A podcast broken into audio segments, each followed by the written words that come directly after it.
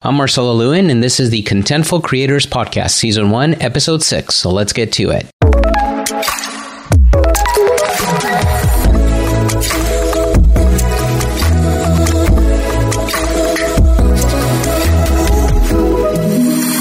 Hello and welcome to season one, episode six of the Contentful Creators Podcast, where I have conversations with content architects, designers, developers, and other creators who use the Contentful content platform and related technologies to create web experiences. I'm your host, Marcelo Lewin, a content creator, developer, project manager, and a certified Contentful professional. Today, I'm having a conversation with Raul Salido, a solution delivery manager based in San Francisco at Contentful. Raul and I will be chatting all about content modeling and specifically some best practices we should all follow. But before we get started, if you want more podcast episodes, tutorials, webinars, and blog articles, all focused on creating web experiences using Contentful and related technologies, please visit www.contentfulcreators.com. All right, Raul, welcome to the podcast. Thank you. Thanks for having me.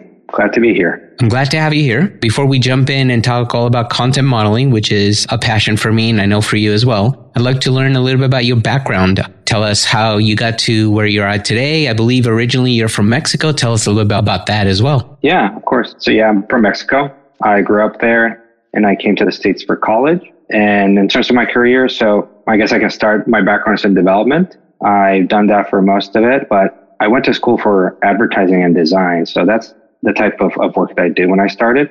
But then, you know, I fell in love with technology. It's always been a part of my life. So I think it was bound to happen that I would end up working for technology companies. So I taught myself how to code. I loved it. I got hooked on it. And as I said, I started developing for around eight years. I'm talking about mainly CMS, websites and solutions, also some APIs or web applications. And then I've also been a huge fan of structure, of strategy, and project management. You mentioned that on your profile as well. So I totally agree with you.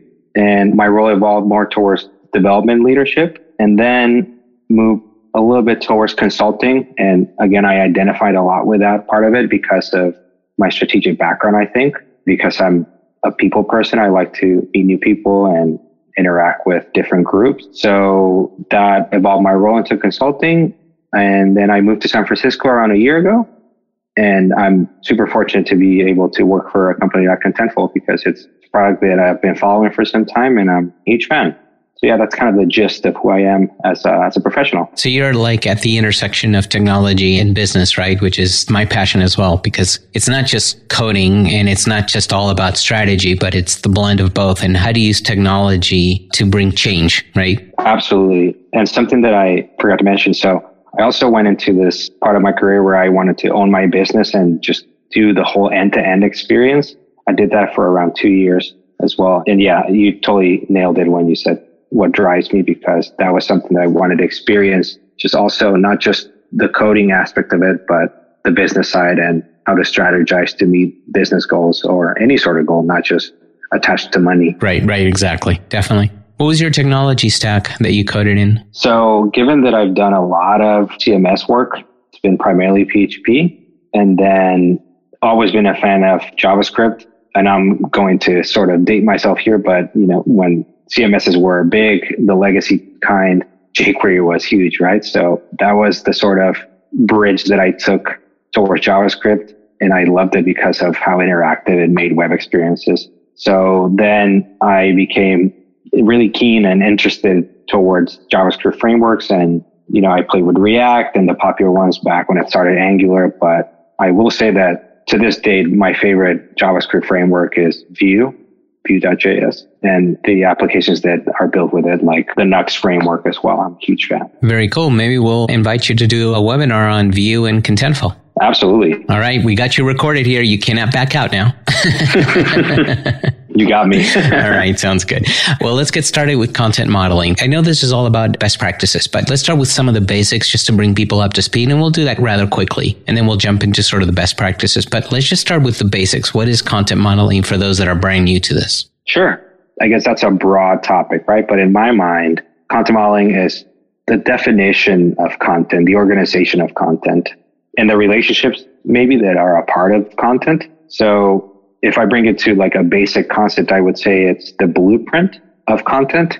And in terms of relationships, the taxonomies that are a part of this model. So that's my take on it. I love the analogy of the blueprint because it truly is that, right? Is taking a piece of paper that means nothing and then creating a blueprint out of that that can actually bring meaning to it, right? So then you can do stuff with it.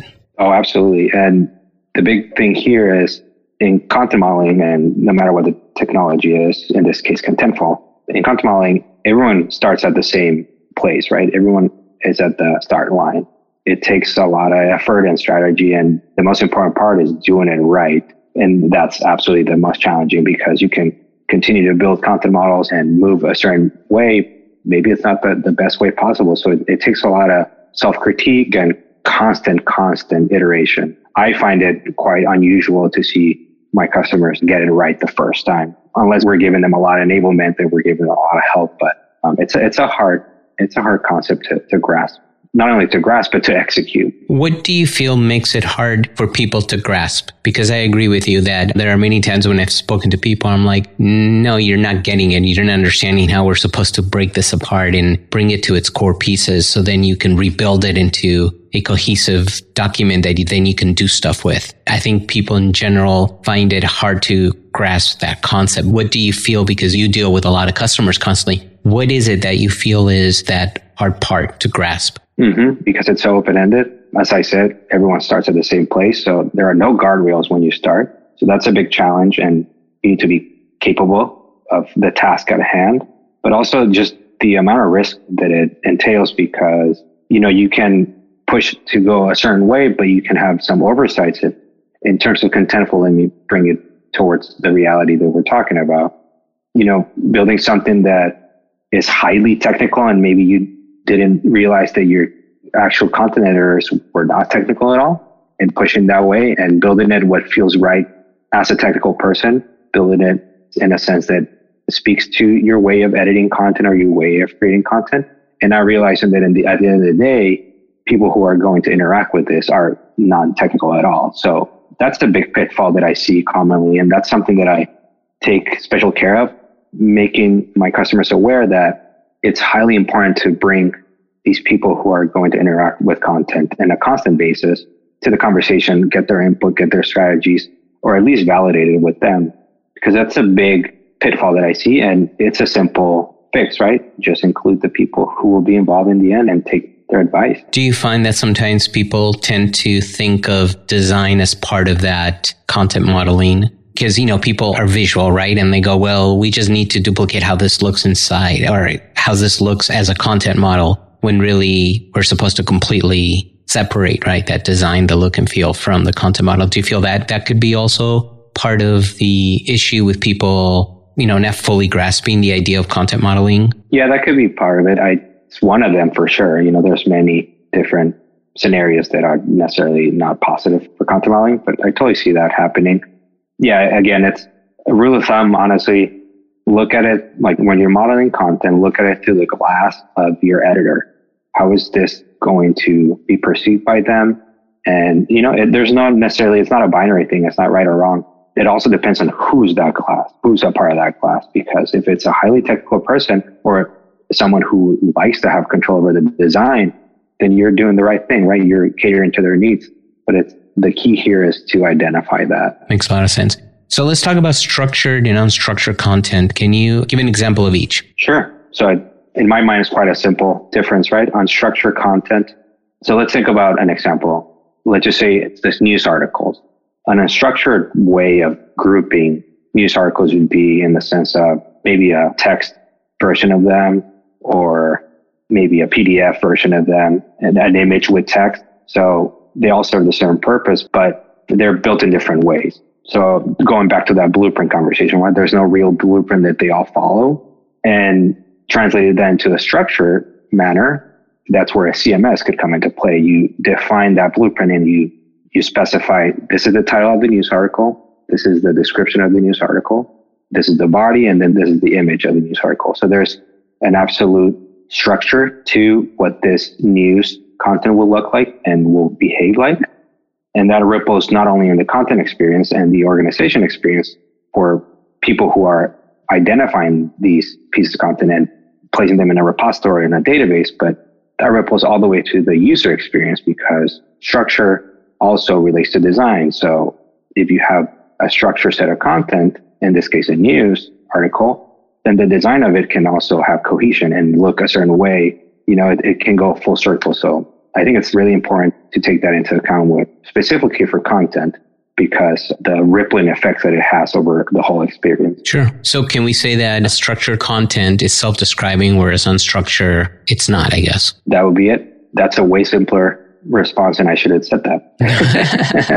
no, that's okay. I just want to make sure I'm understanding it correctly. So let's jump into some of these best practices. And I'm going to just throw a bunch of different, not totally related questions so the audience is aware of that, but I just want to get some good tips. So why don't we start with an unstructured document and we go into a room and we start structuring it, right? Breaking it apart into its mm-hmm. core pieces. The question is, what is the best practice where you know you don't take it too far, right? Where you break it down into so many little objects that it becomes a nightmare to maintain itself. What's that balance? So when do you know that you got it right? Yeah, basically, see, that's better. Now you shortened my version of it. Perfect. yes. Basically, when do you know that, yeah, this is the right amount, right? You, didn't break it apart way too much where it becomes a nightmare later to maintain. Yeah, that's also, that's an interesting question and a tough one to answer. I think it's also non-binary. It's not either this or something else. It's always a matter of the strategy. I mean, going back to what I was saying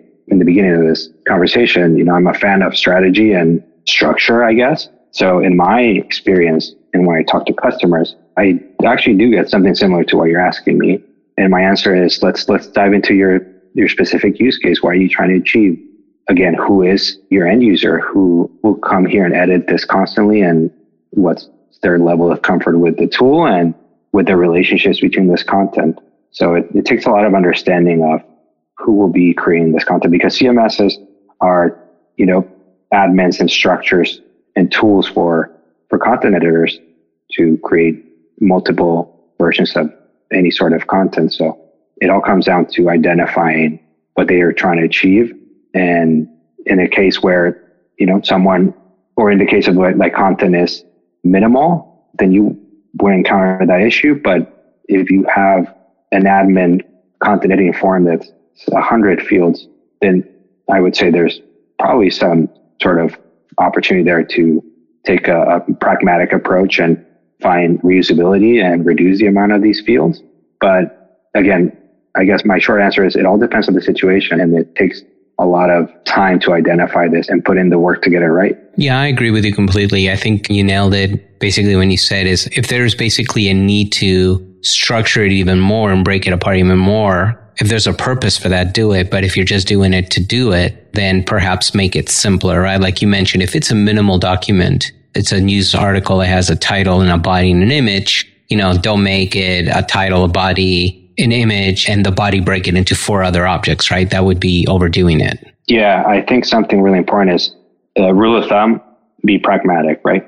Can this be done in, in one step instead of in three steps, then go for the shorter option. Yeah, I completely agree. The only thing I do want to say with the caveat on that is also keep an eye out or keep a mindful eye about the future, the things that you don't know, right? Because one of the things when we've started doing our content model is we knew what we wanted to do today, but we don't know what we want to do tomorrow.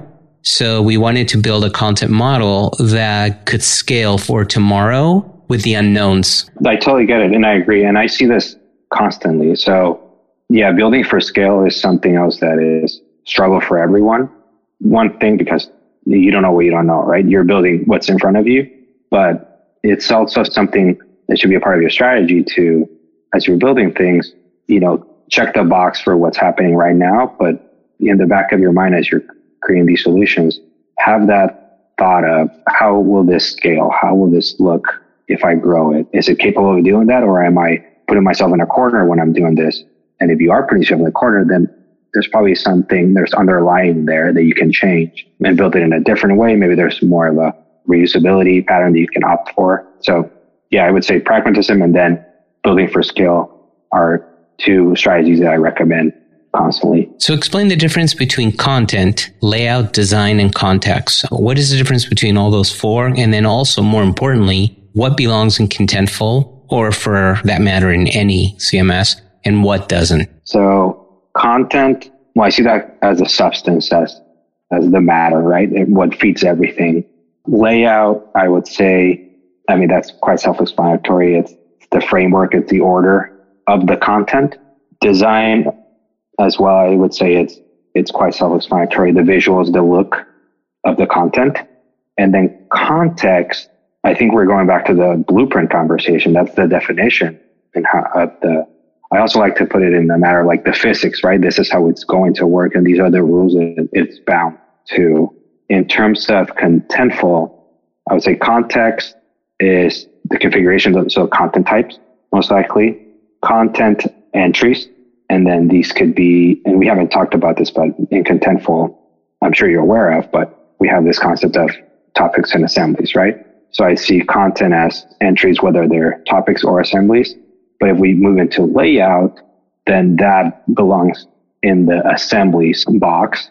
And we can talk a little bit more about that we have time. But then finalizing this, I think design, that's kind of a tough one because I would say design could fall into part of the context. So part of like the configuration or the fields that are a part of the content types. That's my take. What do you think? Did I get close?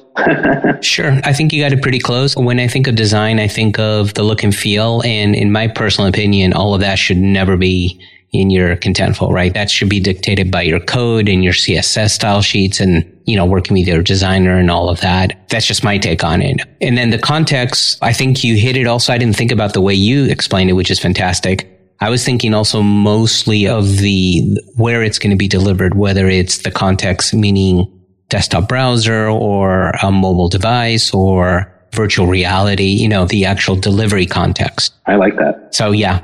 Okay, cool. So we have a pretty good idea. I do have also, for me, I don't know, I guess I'm trying to be a purist. For me, Contentful and any other headless CMS should only hold, to me, in my opinion, raw content, right?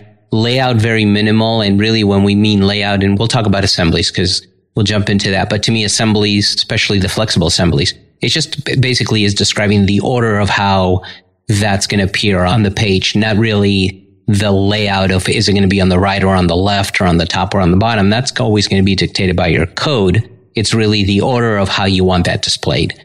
And then your code displays the layout. What's, do you agree, disagree with that? For the most part, I think I agree. Just going back to like my thought on the design concept, I think we're aligned on that as well. What I mean is being able to control it in a matter of like configuration.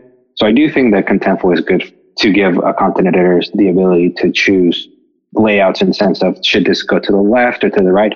But they are doing that in a sense of a toggle, right? Choosing a radio button. Yeah, got it. Yeah, a configuration. Yeah. And then, yeah, I constantly opt to tell my clients that they shouldn't bring, you know, the proper CSS into Contentful or any sort of right. of. That's what of, I meant uh, by that. Yep. Yeah.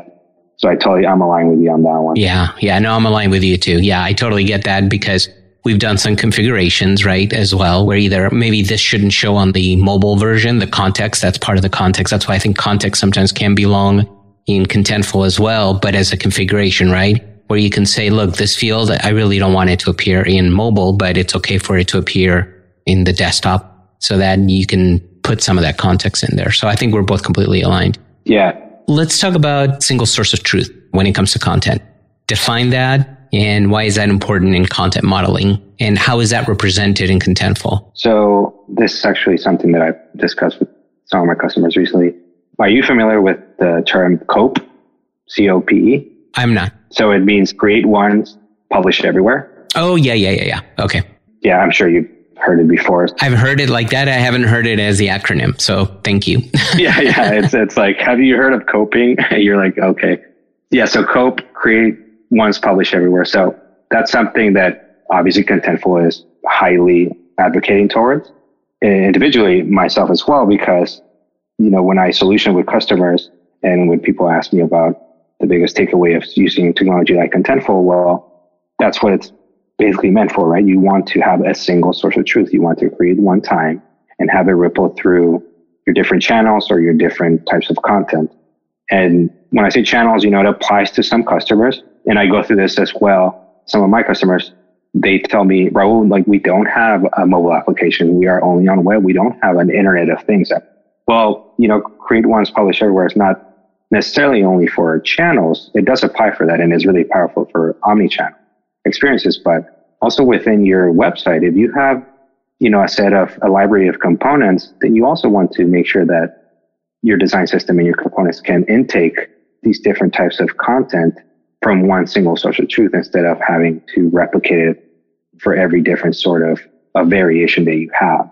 So I think it's a really good concept that should be followed by everyone who's pushing content, no matter if, if you're not omni-channel. And if you are, obviously that's highly relevant for you. But yeah, I mean, it's just reusability applies to small, simple solutions as well. So whether you're building a simple web application or you have in Contentful a space that's powering an app, a web app, a native app, a billboard, then the same principle applies. Definitely. And I think a good example would be like a blog author. You want a single source of truth for that blog author so that way you can reuse the author in multiple places. And then if you update any information about that author, everywhere else it's updated as well. Yep. And we're going back to the concept of reusability, which is something that we mentioned here, right? Your example is a great choice because, yeah, something like an author that could appear simple well, you don't want to type that name throughout your content models. You want to have one source of truth and be able to just reference it and change it at one time will ripple the effect across the board. And, and it becomes a better experience for your content editors and it becomes a way better experience for the developers as well. And how is single source of truth implemented within Contentful itself? It's in the shape of, of the content modeling. You create content types that belong to that specific, like in this case, an author, right? You could create a content type for author and you can reference that author in any of the other type of content types that you have throughout your experience. So in a blog or in a case study, in a testimonial, etc. So it's just a content type that is being used almost like a field type, right? Or you create a field that references that content. Yep. Throughout your other models, you can create a reference field and you can do it on one to one, which means only one instance of that field, or you can do one to many. Again, self-explanatory. It's many reference within that field. Definitely. Do you have any tips for people that are brainstorming a content model, right? So prior to even creating it in Contentful, do you have any tips that, you know, how people should go about that? You know, before you jump into Contentful, your content model should be existing in some sort of or shape or form. So whether it's sitting down in a notebook and mapping it out in a diagram using some of the digital technology that are out there, like I was going to say draw.io, but now it's called diagrams.net, I think using something like that or Lucidchart or anything that'll allow you to build diagrams and create these relationships between your content and taking your designs if you have mockups or wireframes, splitting them up, finding similarities between them, whiteboarding them. You know, when I used to develop sites, I would whiteboard the different components. I would look at similarities between them and try to find these relationships. And if I found similarities, then map them as a single component that could feed multiple versions of it. Going back to that strategy of being pragmatic and finding reusability within your content models. So yeah, I mean, it's flexible, right? But the time before you jump into Contentful should be spent really strategizing and figuring it out. So then when you jump into it, you're ready to execute and not discover because that'll make, I think the process, it'll make the process a little heavier and burdensome for a content creator. Yeah, definitely. And ask questions, ask a lot of questions and ask why many times. oh yeah. Why do we need this? Who's going to use this? I think they say you have to ask at least three times why, right?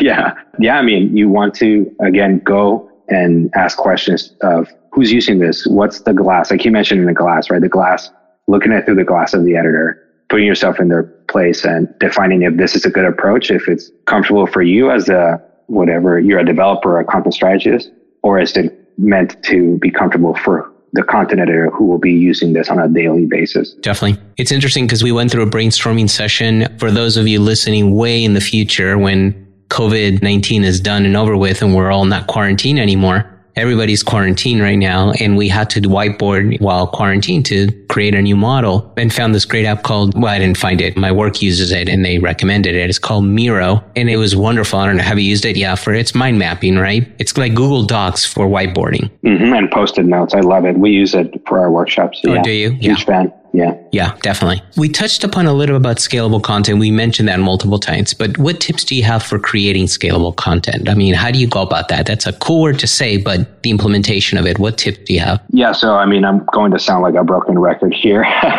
but if you want to build for scale, I tend to suggest you focus on two things finding patterns between your content. So if you have, let's just say I'm going to bring it to a kind of like a tactical approach. So if you have your mockups and you have this component that has tabs and within those tabs, it has content.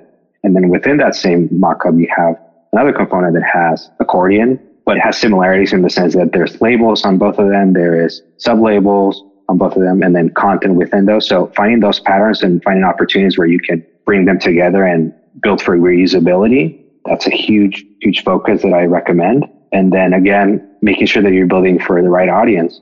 If you're building for highly technical stakeholders, then it would scale perfectly with them and they'll love the tool and they will give you great feedback and it'll grow as they provide you that feedback. But if you're building for non-technical audiences and you give them a technical solution that that is not going to scale accordingly in their end, there will be pushback and you will have to go back to the drawing board one or plenty of times. And I see that uh, happen constantly. So I would say those two things, look at your end users and keep them involved in the process and, and build for reusability. Yeah. And I think one of the things that we did, for example, for SEO, we could have put in like uh, SEO fields and multiple content types that we have. But instead of doing that, we ended up creating an SEO content type itself that became a reference to all these other content types because we don't know if in the future we want to add like Facebook SEO stuff or Twitter SEO, you know, met all this metadata and what we could do in the future later on.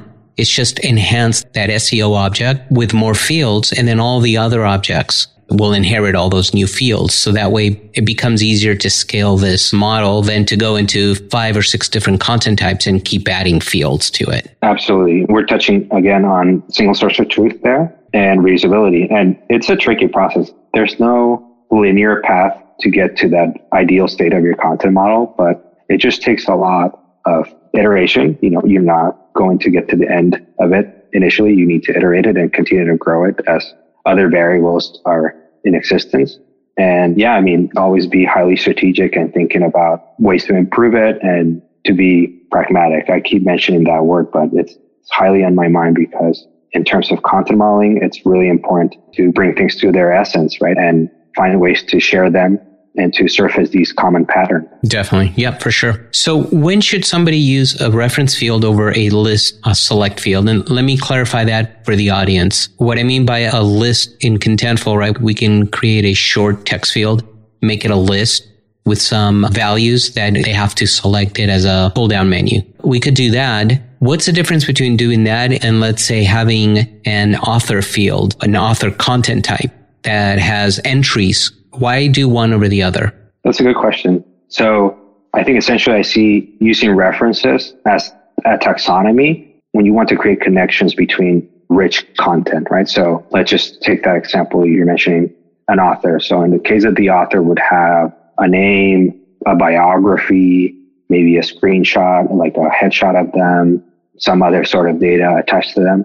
Then I would say opt for a reference because then you create a content type for author and then you have another content type for article and you can relate them and use them. You can create a bridge between them, a link and query them and build your layouts in that sense and have this rich content come through within your article. But if you're talking about something that's simpler, so keeping it in the domain of article, maybe tags, right? Just a string of text, something that most likely won't have its own page with other sort of rich uh, content displayed in it. Then you can opt to tie it towards a list field, which essentially it's a short text field type within Contentful.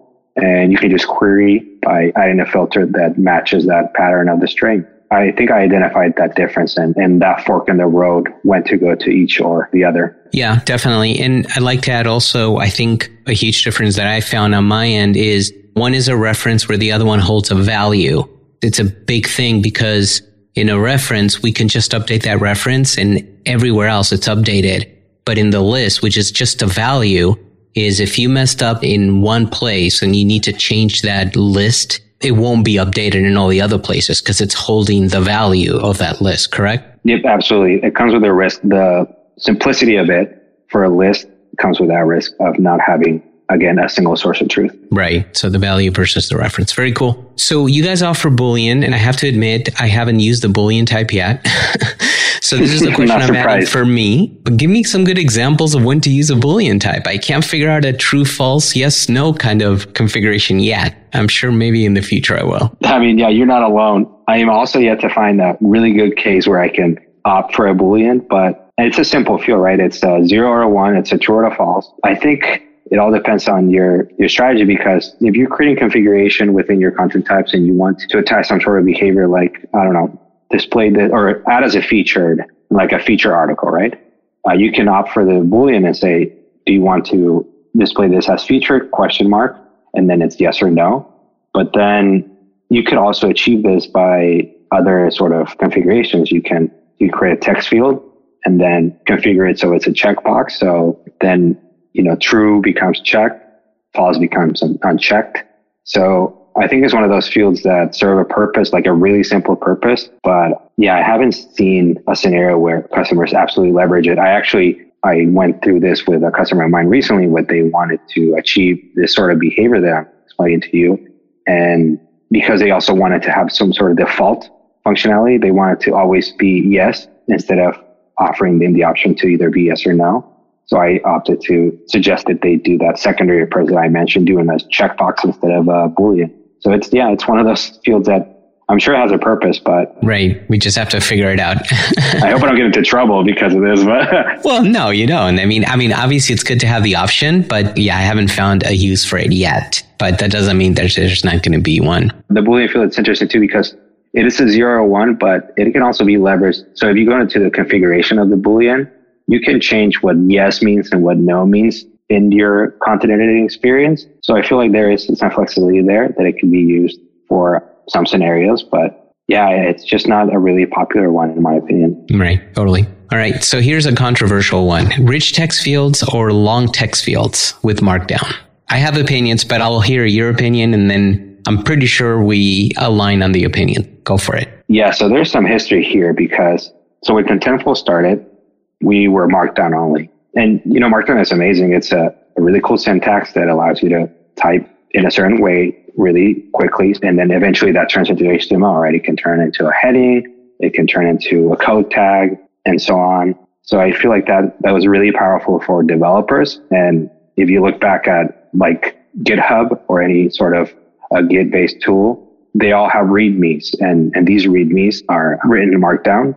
So it's a highly popular language for developer audiences. So Contentful started with that, and we still see it in the, with a lot of customers who opt to go that way. But the world of the CMS is ruled by you know the WYSIWYG and giving editor teams control over control and flexibility over the style and the appearance of editorial content. So our solution for that was the rich text editor, which is a variation of the WYSIWYG. As you know, there is no code tab in it. There is no strict styling rules that can be applied or flexibility in that sense. You can get creative. You can leverage content types and entries to achieve some sort of configuration that, that influences appearance, but it's meant to, to be able to provide highly editorial teams the flexibility of bringing some sort of styling into their content without having to type markdown. And then also it's highly powerful because it allows you to bring your content model into it with in the form of you know inline entry references or actual entry references to bring other components within that editorial content. I like rich text more than I like Markdown because I see the power that it offers. And going back to the conversation of scale, but I think they both serve their own purpose and they cater to different audiences. What are your thoughts? Which one do you like? So I'm going to end up agreeing 100% with you. Rich text fields is all the way to go. I personally don't think there's going to be a reason why to use a long text field with Markdown. And I'll explain why. First, I was completely against rich text fields, and here's why. I'm like, no, I'm not going to put a rich text field that generates HTML and mixes HTML in there until, of course, I looked at the JSON. And the JSON output, there's no layout, there's no design code in there, right? There's no HTML. It's all JSON. And then it's up to the development side with CSS to be able to say, oh, this is bolded, but this is how bold should look. This is italic. Well, this is how italic should look on the code. even though they see it in one way in the rich text field. So I love what you guys did, which you, you brought that rich text field experience to the author, but on the development side, in fact, I wrote a whole article where I really dig into it and show people what the output is from a JSON perspective. It is completely JSON objects that allow you to completely customize that look and feel and you still have raw content, raw information, right? Which is one of my core things, right? Purist being, I want raw information. I don't want to mix design. So I love the rich text field. I think it's great because, for example, I can add information in the rich text field and then have Alexa read it, right? And not have to worry about any kind of HTML in there or markdown content I have to remove because all I do is just focus on the content that the JSON provides me. Absolutely. And that's something that we encourage. And it's the, basically the value proposition of the rich text editor. And sometimes it has pushback from teams because they expect the WYSIWYG, right? They want to put a P tag in there. But right, right. It, it, yeah, it, it takes some, some education. It does take some change management. Even if you're not building for a multi-channel, like an omni-channel experience, a web, native, etc you want to keep your HTML in the sense separate because what if you want to use that component, that piece of content in a gallery component and also use it in a card component and maybe just on a small thumbnail, then the, the HTML shouldn't be there. If you bring divs into the mix, then that's a nightmare for developers. So I think taking a little bit of time to, for some teams to love it and adjust to it instantly and see the value, but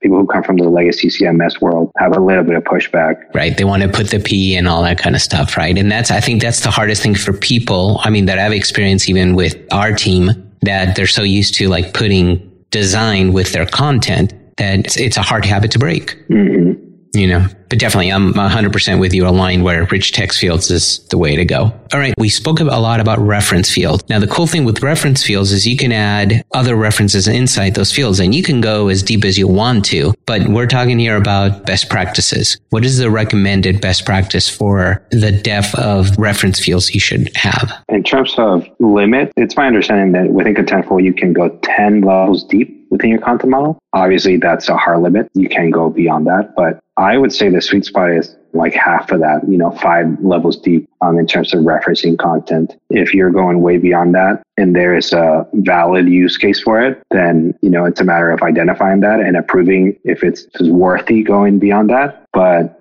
if not, then there's ways to simplify it and pivot that user experience to make it more efficient. Definitely. Yeah, because that affects also the authoring experience, right? I mean, if you have 10 levels of references, I mean, they're going to keep opening window on top of window on top of window. Yeah, absolutely. And we're doing some work where our product team is focusing a lot this year on the content editing experience and we're launching features that make more streamlined and enjoyable for content editors. But yeah, I would say it's a matter of going back and looking at your strategy, whether or not it makes sense to have 10 levels in there or not. Obviously, that's a limit, but I would say split it in half and reassess.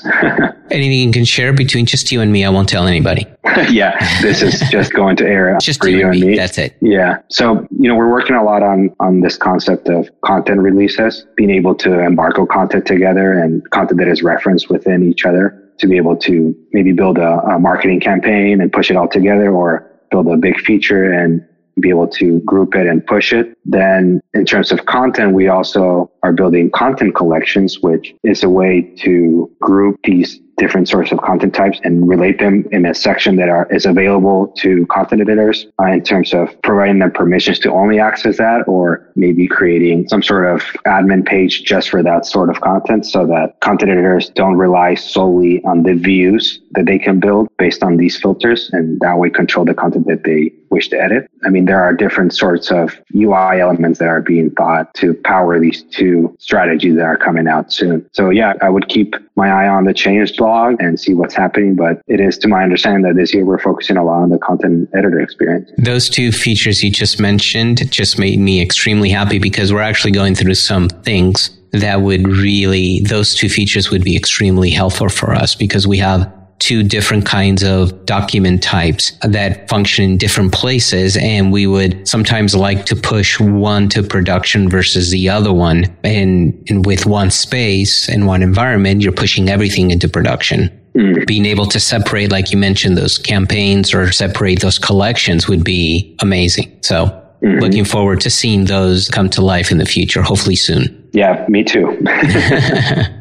cool. Well, we're getting pretty close to the end here. I do have a lot more questions, but you know, we can't keep the folks on forever. Explain real quick what is microcopy and any tips, any best practices? Yeah, so we have documentation on this. So microcopy is a pattern within Contentful that we've identified and you know, within Contentful, there's so many different ways to relate content, but something that we saw surfacing in different scenarios was the need to control content that is reused in many different parts of an application, not only content that was reused, but small portions of content that were reused. So the micro part of it means a label or a button name or a form uh, title, things that are uh, microcopying that are used throughout different parts of uh, solutions and experiences. And implementing a microcopy pattern allows you to basically define that individual pattern. So if it was a form, that would be the form label and then creating a group called, let's just call it form label list and then being able to add the different types of, of form labels to that microcopy group.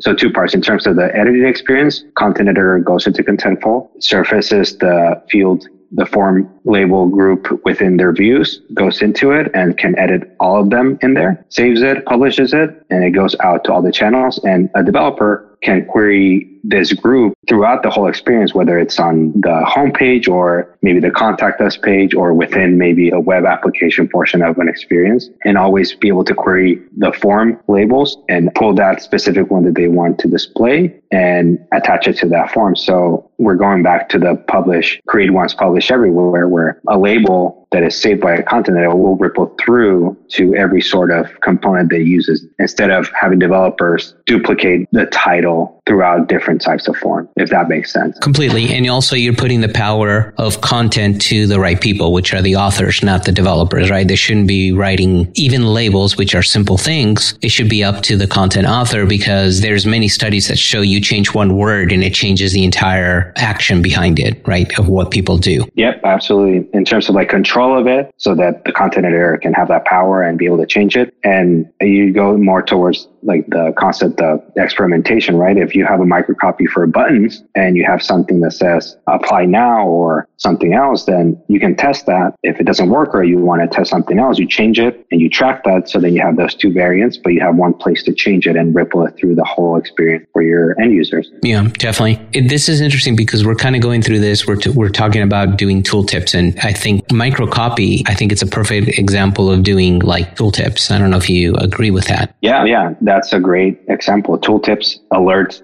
you know, maybe some sort of banner to anything, anything system yeah. related. Yeah, I think a couple of things to keep in mind though, and this is what we're going through is number one is this requires some good synchronization with your developers. That's why having developers when you're building content model is very important because you can't just go and create, for example, form.name as your microcopy and then magically it'll appear on the website, right? They have to know that that's the name and that name, that field appears here, right? So there has to be some sort of synchronization. The other one is, and this is something we're going through, is who creates it. So what we decided to do is we decided because the developers usually start with some sort of design, so they create things, right? So we've decided that through the CM API, whenever they create anything, they would add that new field or that new microcopy into contentful with some sort of a value that says you need to update this, right? But it would appear automatically. So then that we don't even need to communicate, right? And say, Hey, we just created this. Make sure you use this keyword in your code they created it appears on our end. And then the authors knows that oh, with the value whatever we decided to do which is like fill this out right? They go in there and just fill it out. So nobody has to communicate what that keyword is and where it will appear because it's controlled by the developers through the cm api oh that's really cool. Because the whole point is let's automate this as much as possible and cut communication. Because when you need to communicate so much, that's when things start breaking apart, right? But if you can somehow automate this, then it becomes an easier maintenance, I think. But what's your thought on that? No, I love it. Yeah, I think it could have different paths, right? You can strategize it together, really define the model together and agree on it and then make it a reality. But as you say, there are different complications when it comes to like the real world and building the application. So I really find it interesting, your example, and I like it. And, you know, pointing out that that's a great thing about Contentful. It allows it to be manageable not only through the web interface, but via developers and via API tokens and tapping into the CMA, which is a content management API. and updating the configuration there. It's really cool. Definitely. Cool. Um, just two more questions. One of them is the media asset type that you have as a field type, right? You have an asset media. Mm-hmm. And then sometimes you guys recommend to actually build your own custom content type for media. Can you give some tips or best practices as to when to use the native media asset versus creating your content type? Sure. This is definitely a popular question with customers. And I like to preface it with a short explanation. So the reason why media in Contentful only has title, description, and a media field is because we're a product that powers content to many different channels, right? It could be a website or a native application. So it's not absolutely crucial for assets to have an alt because they normally don't power websites or they do, but it's not the norm. It's not the reality. The reality is that they should power everything. But for cases where we absolutely need to uh, enrich these assets with metadata, we suggest wrapping them in a content type. So creating this media wrapper content type. And let's just say that this scenario, we need to have extensive metadata like an alt tag and maybe some other sort of ADA compliance metadata and maybe some other sort of, I won't go into detail. I can't even think about one, but any sort of metadata. In this case, then yes, you would create this wrapper. You would add a media reference field to this content type. And then you would also add an alt text, short text field to it and any other sort of metadata that you have in mind. So in that sense, you're creating these rich media entries, which will allow content editors to attach an asset from the media library to them, but also enrich them with any other sort of additional information. Yeah. So it just depends on the use case. If you absolutely need that, then we do have the tools for it and you can leverage them out of the box. Definitely. Cool. Final question. And this one is more not really geared towards authoring, but it's geared more towards the developers, right? How do you make the content model developer friendly? Because, you know, we all know that we have to make it very friendly for our content authors so they have a good experience. But what about the developer? That's a very, very important part of the entire system here. Yeah. And I mean, short answer is we deliver content in JSON. So that's extremely friendly. Like as a developer, former developer, current developer that I am, having data as a key value pair is just so liberating because you can attach it to any sort of front end or back end technology. But going more philosophical into that question, you know, it all, again, it all depends on your users. If you're building content models, they are meant for highly non-technical people, then they'll be simple and developers will have the responsibility to make them rich. They will have to control uh, the layouts of them and, and the styling and the complexities of them. If you're building something that is highly technical, then you'll provide them with a lot of this configuration coming from the data. So they will just have to handle it and display it in the manner that they need to. But yeah, it depends on the situation. The good thing again is that we're API first. We cater, like developers have been one of our main targets for a long time. We also put a lot of effort into content editors, but we are as an API first solution. So it's quite beneficial for, for developers to use our product and we get a lot of positive feedback and positive experience from them. Well, Raul, unfortunately, we're completely out of time. It's been a real pleasure speaking with you, man. This was a great conversation. I really appreciate it. Yeah, thank you. Thanks for having me. I really dug deep into my profession and this product, and I feel like I learned something too. So thank you. Thank you so much. That's awesome. If people want to get a hold of you, how can they do that? I'm on LinkedIn. They can look me up, Raul Solito the guy who works at Contentful. So if they want to shoot me a message, I'm available through there. That's awesome. All right, Raul, thank you so much. And to the rest of you, I'm glad you were here with us. Just a quick reminder to visit www.contentfulcreators.com for more podcast episodes, tutorials, webinars, and blog articles. Until the next episode, I'm your host, Marcelo Lewin. Cheers, everyone.